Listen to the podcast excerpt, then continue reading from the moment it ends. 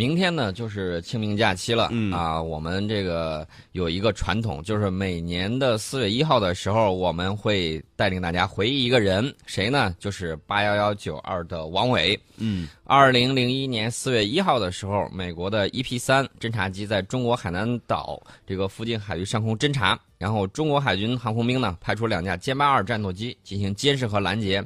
其中一架僚机在中国海南岛东南七十海里的这个中国专属经济区上空与美军飞机发生了碰撞。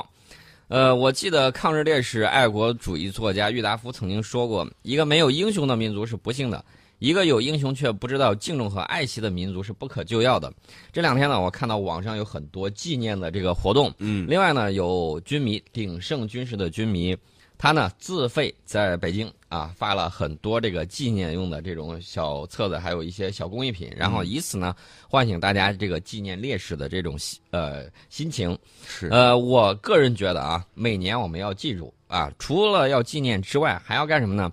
最好的纪念，我觉得就是我们装备武器不断的在发展。嗯那么昨天我们说到了，我们航母很快就要下水了啊。其实呢，中国海军还有很多大招，比如说两栖编队进展非常的迅速，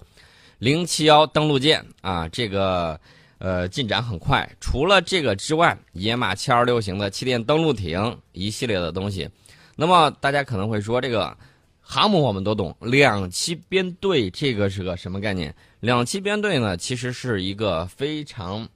嗯非常实用的一个存在。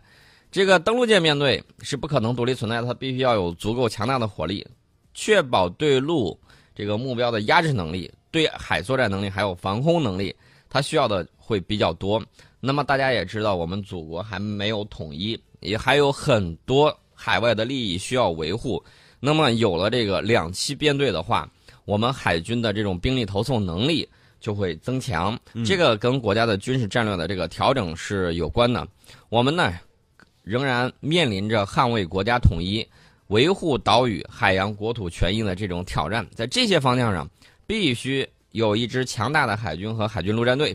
另外呢，目前世界的大趋势，大家可都看到了全球化。嗯啊，即便是美国说我想关门自己搞这个贸易保护主义，你看到这个西方世界第一反应都是，是你要是不干的话，我们就推中国当老大，当自由贸易、当自由世界的旗手。对，如果到时候那美国就是一个孤岛了。所以说呢，对于我们来说，是走出去和贯彻“一带一路”倡议这种国家战略的必经的这种道路，我们不可能再关起门来搞发展。对，多少年的这种经历告诉我们：第一，落后就要挨打；第二，闭关锁国是绝对的错误，对吧？嗯那么我们的海外利益逐渐遍布世界，军事战略必须要服从国家的战略，所以说就必须要重视如何在这种联合国的体制之下，确保地区安全和自身的海外利益。这个课题非常具有挑战性。我今天早上的时候看了一个小短文，这个短文呢，大概说的意思就是，也门撤侨已经过去两年了。嗯那么也门撤侨的时候呢，我们就看到有很多的情况，什么情况呢？呃，也门撤侨，利比亚撤侨，呃，当时不是要到这个希希腊，到嗯希腊这个临时先入境，但是没有那么多护照，也来不及办，怎么办呢？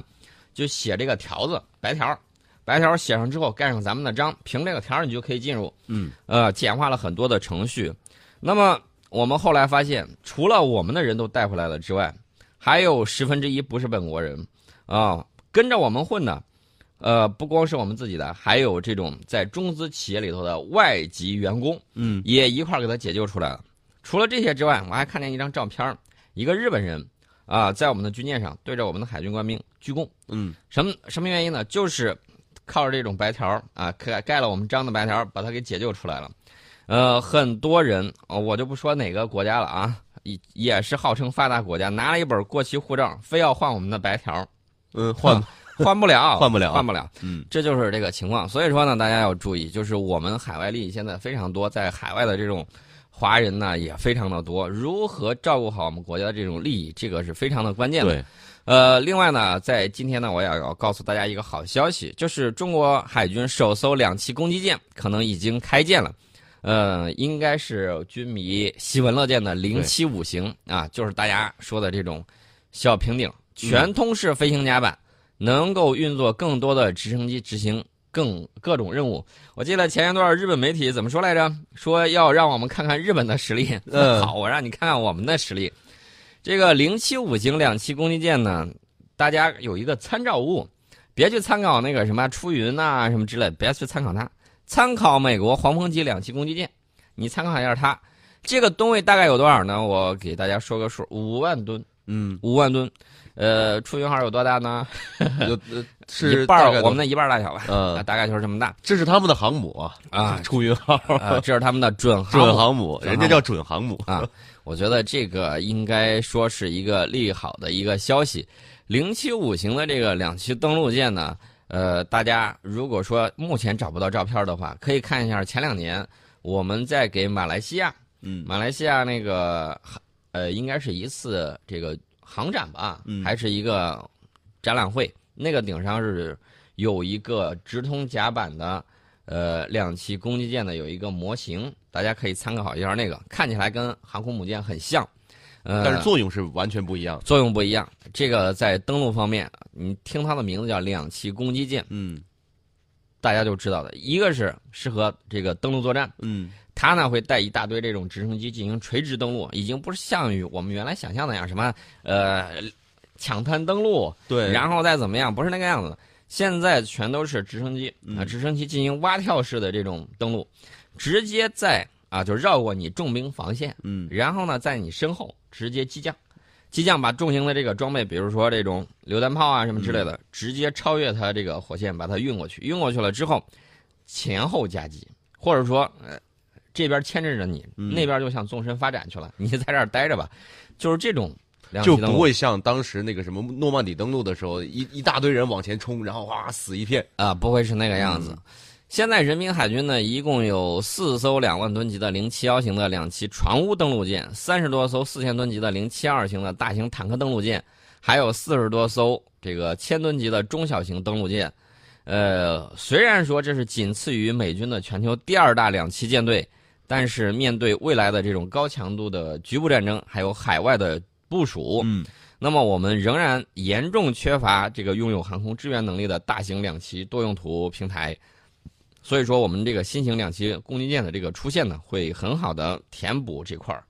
呃，大家看一看，我们随着大型的这种快速的战斗支援舰、大型的两栖攻击舰、大型的导弹驱逐舰的这种服役，再加上业已成型的国产航母，还有我已经期盼多年的零五万吨大驱，那么我们海军一定会插上从海到陆、空海一体的这种翅膀。是的，所以说呢，登陆不是梦想，不论是宝岛，亦或是岛礁，嗯还是海外，我们这个利益所在，我们都要能够进行维护。是百年海军的这个道路任重而道远呐。对，除了这个消息之外，再给大家说一个好消息，纪念嘛，我们肯定要用最好的消息去祭奠先烈。嗯，我们电磁拦阻技术现在是比肩美国，未来国产航母舰载机既弹得出，更拦得住。我看到这个消息是马伟明院士说的，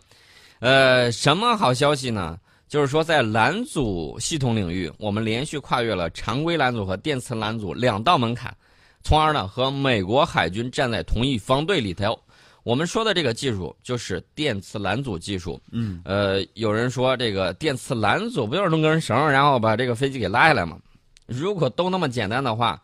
呃，这个谁，法国也不会专门跑到美国去买弹射器，那配套的东西他也也在弄。印度不得不去买这个英国的，去买俄罗斯的。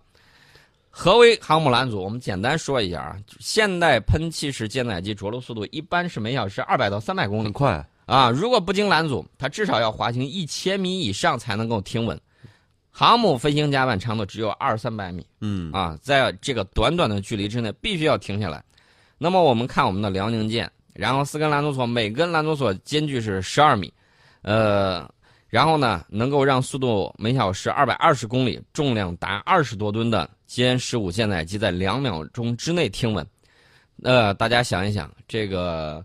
二十多吨重啊，嗯咱们的小汽车才多重啊，一两吨一两吨，啊！你时速到一百公里的时候，嗯你使劲踩刹车，你看你要跑多远才能够停住？一般都是四五十米。对，那么我们这个速度是每小时二百二十公里啊，重量还这么大，两秒钟之内停稳。这个冲击力啊，对不论是对飞行员、对飞机来说，都是很大的这一种负荷。嗯，所以说呢，能够把这个拦阻索，我听说啊是要做这种，呃，碳纤维的拦阻索啊，据说效果更好啊，不只是这个钢缆了。嗯，所以说呢，这个大家可以期待啊，这个绝对是一个好消息。我刚才再重复一下啊，我说的是我们在拦阻器方面已经和美国海军站在同一方队里头，并不是说我们整体航母已经强于美国航母了、是只是在某一层面、某一个技术层面对，大家相信，未来越来越多的技术层面，我们都会形成一个整体去进行这种比肩和超越对，。路还长着呢对，不着急。再给大家说一个好消息啊，这个好消息估计大家可能觉得味儿有点淡啊。嗯零五六型新型导弹护卫舰六盘水舰已经入列了